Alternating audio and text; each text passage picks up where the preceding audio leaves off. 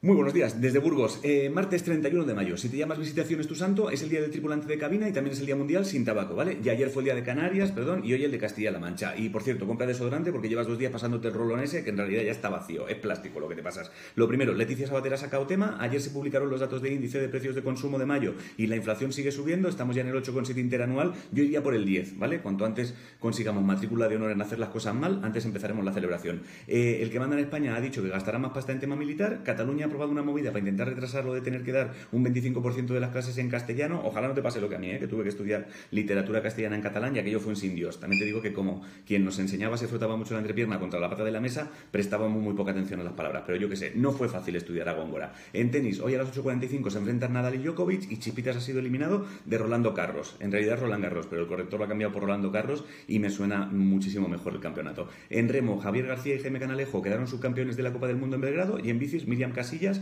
quedó quinta en una Copa del Mundo que se celebró en Italia y Sergio Barrote quedó campeón de Europa de ciclismo adaptado y Ricardo Ten ganó oro en ruta y plata en contrarreloj. En tema arqueología han encontrado al sureste del Cairo lo que se considera el primer escondite con más de 100 estatuas de bronce del periodo tardío del egipcio faraón. O sea, han encontrado mierdas súper viejas en un sitio donde nadie había barrido hasta ahora. La arqueología básicamente es eso, ¿eh? Eh, barrer en sitios pero con muchas expectativas, disfrute y optimismo. Y si sufres o conoces gente que sufra esclerosis múltiple, que sepas que un estudio de barcelonés de diseño industrial ha creado un dispensador de medicinas con el que puedes la medicina simplemente con el acto reflejo de cerrar la mano. En música, la mítica tienda de discos Music Wall en Barcelona ha dicho que no le queda más remedio que cerrar después de 30 años y Zahara anunció ayer que en septiembre sale un disco de colaboraciones, remezclas y versiones que se llamará Reputa. Eh, la preventa estará en marcha el día 10 de junio y mañana en el Wanda actúan los Rollings y tendrán de teloneros a Sidoní. En videojuegos, eh, Sony se ha juntado con Netflix para hacer series de Horizon, Good of Wars y Gran Turismo y en eSports ayer hubo jornada de la Superliga y lo que consiguieron ganar fueron Barça, UCAM, Movistar Raiders, Bisones y alguien más que no me acuerdo ahora mismo. Eh, si no sabes qué comer, hazte morcilla de Burgos. La frase de hoy es solo vives una vez, pero si lo haces bien, una vez es suficiente.